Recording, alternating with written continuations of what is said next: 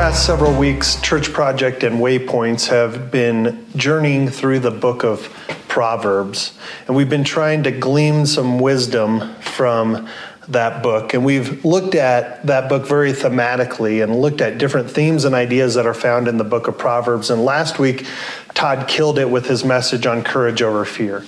And what a great time to hear that message. And unfortunately for me, every time that Todd preaches, for some reason, I'm the one who follows him. And Todd sets the bar so high and does such a great job that um, I'm going to try to just see if I can meet that standard. And so this week we're looking uh, at joy over sorrow. And joy over sorrow is an interesting topic for me personally, given um, recent things that have happened in my life. My dad passed away about a month ago, as many of you know. Um, my dad and I were really close. Um, we spent time together almost every week and uh, we talked on the phone almost every single day and so for to have that severed so abruptly has been it's been jarring and so i've been journeying through this season of sorrow in my own life and uh, as a result sometimes when you go through sad situations and circumstances it reminds you of other sad things that have happened in your life and uh, it kind of compounds that sadness. But it also reminds me that I've been here before and that I can get through this. And with God's help, I can move on. And uh, I'll always remember my dad and remember him fondly, but I have to go on living. And so today, as we look at um, joy and sadness, I do want to start off with, with maybe just looking at the two words happiness and joy because oftentimes we use happiness and joy interchangeably and they're not exactly the same thing and it's good to keep that in mind. So happiness is external and joy is internal. So your happiness bucket gets filled from outside from outside influences. For example, going on vacation or getting a new job or uh, going on uh, a date or getting married or getting a puppy. Those are all external things that make us happy. Joy, on the other hand, is internal.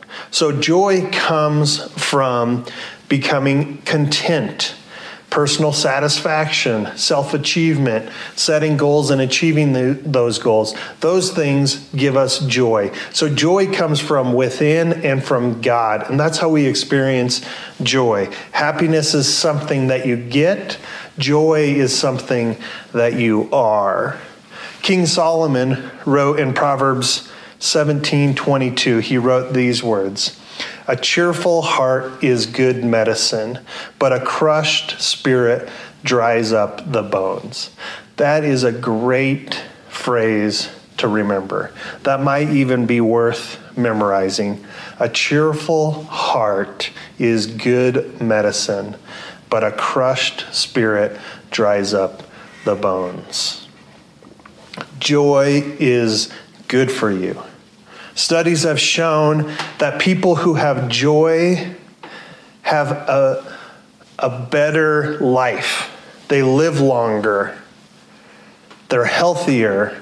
They make better life choices. They have better marriages. Overall, their lives are healthier. Conversely, prolonged sorrow can lead to isolation and depression and addiction, poor self image. Sometimes it leads to obesity or being underweight. Being sorrowful, prolonged sorrow, leads to unhealthy lives. I realize that this time that we're living in, this coronavirus era, can be sad. We may not have lost somebody close to us, but we may be mourning other things. We may be mourning the loss of a job. Or we may be, if we're hourly employees, we may be mourning the loss of paychecks. If we own small businesses, we may be mourning the loss of that business or wondering whether or not we can weather the storm. If you're a student, a high school or college student, you may be mourning the loss of the relationships that you had on campus. If you're a parent and your kids are now homeschooled, you may be mourning the loss of your freedom. In times like these, it's important to keep sorrow in perspective. Having a healthy perspective can have a huge impact on how we deal with sorrow in our lives. And I want to tell you about a man.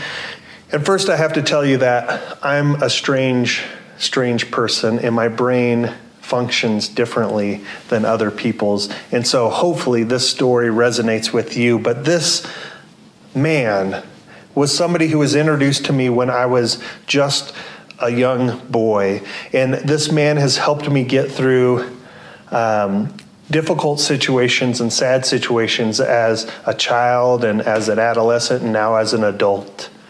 And he's helped me through a lot of hard times. And the things that he has taught me are about perspective. So there's a man and he's a sad, sad man. He's so sad that he doesn't even have a name. And he was walking through the wilderness one day and he fell into a hole.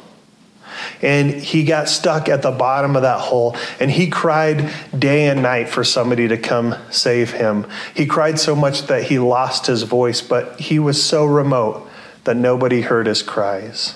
And he's lived in this hole for so long that his beard is now very, very long. His skin is white as a ghost. It's paper thin. He has almost no muscle, so it looks like a sheet just draped over a skeleton.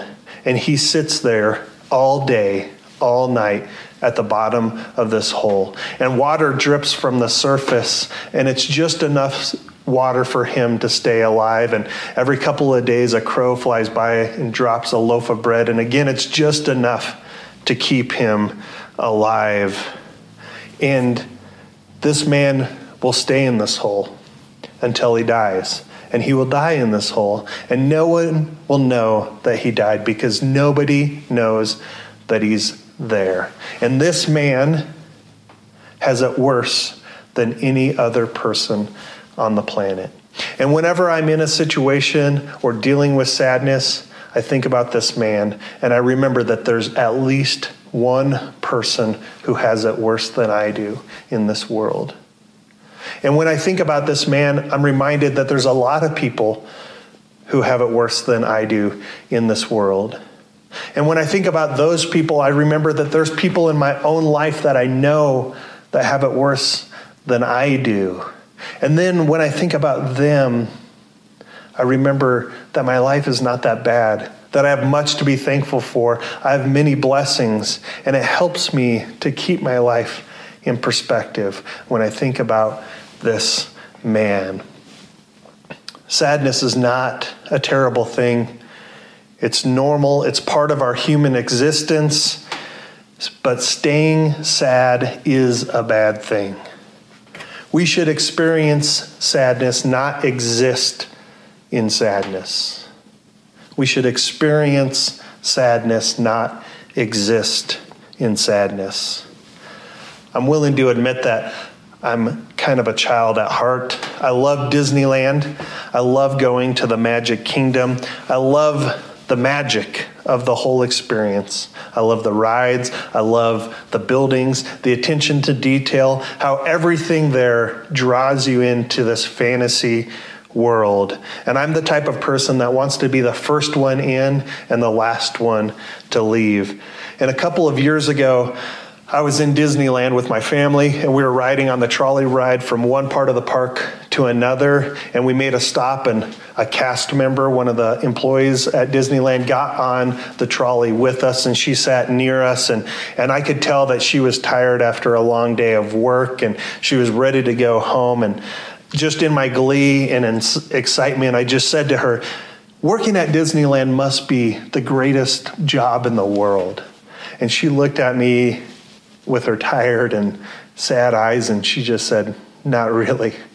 And she totally shut me down. But in that moment, I realized that Disneyland is an awesome place to go visit, but it may not be a place that I want to spend my life at. Sadness and sorrow is that way. It should be a place that we go visit, but it should not be a place that we live. We should not build our house in sorrow. When my dad was in the hospital, God gave me the story of David and his son. And this story has proven to be very helpful in my own life. Um, and it's helped me deal with the loss of my dad. But uh, just to give you a little bit of the backstory of this uh, of the story, David has an affair with this woman named Bathsheba, and he sends her husband off to be killed in war. Um, he essentially is responsible for killing her husband, and she um, is pregnant and gives David a son. And David's friend Nathan comes and prophesies to David that his son is going to die. And David is sad.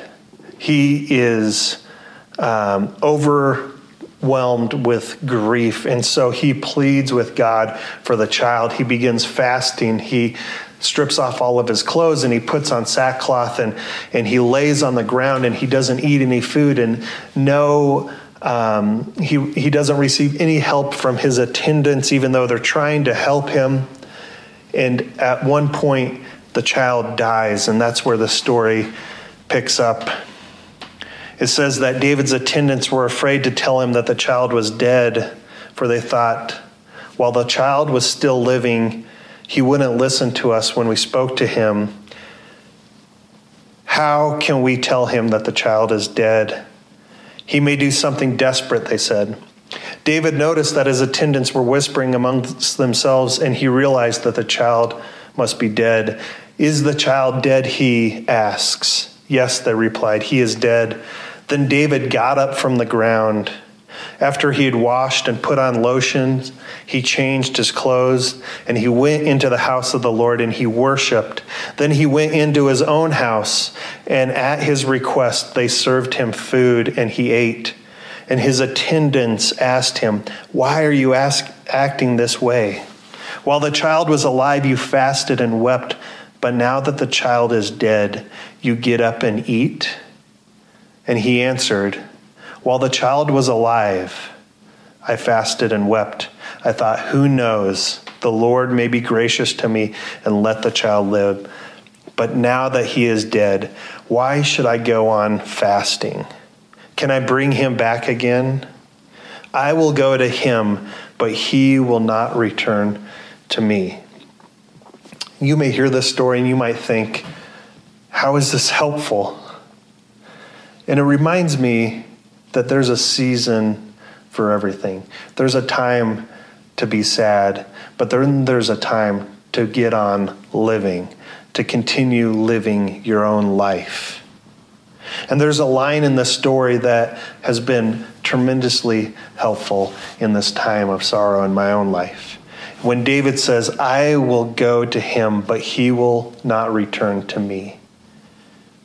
David has hope that he will see his son again, that they will be reunited. He has a hope in God that he will see and be with his son again. If you are a follower of Jesus, sadness should not define who you are. We are heirs to a kingdom that destroys death. We serve a king that conquered the grave. We don't have to grieve forever because we have a hope that things will be made right, that God is in control and that he guides our paths. In 2 Corinthians 7:10 it says this, for the kind of sorrow God wants us to experience leads us away from sin and results in salvation. There's no regret for that kind of sorrow, but worldly sorrow which lacks repentance results in spiritual death. Godly sorrow reminds us that we need a Savior. And we need to put our hope in Him, that He is our salvation. Worldly sorrow just leads to suffering and death. Here's how I see it, my friends God doesn't want us to live in sorrow. Sadness should remind us that we live in a broken world that contains suffering, and God is creating a world without any suffering, and He invites us to be a part of it. If we choose to live in sorrow rather than just visiting it, we will become bitter, unhealthy, and hard hearted. And I want to tell you if you're experiencing sorrow in your life, or you're going to experience sorrow at some point in your life, remember these things. Number one, pray. God loves you. He is in control. He calls us and He asks us to cast our burdens onto Him. Number two, reach out for help. Build relationships with people in your life that you can count on.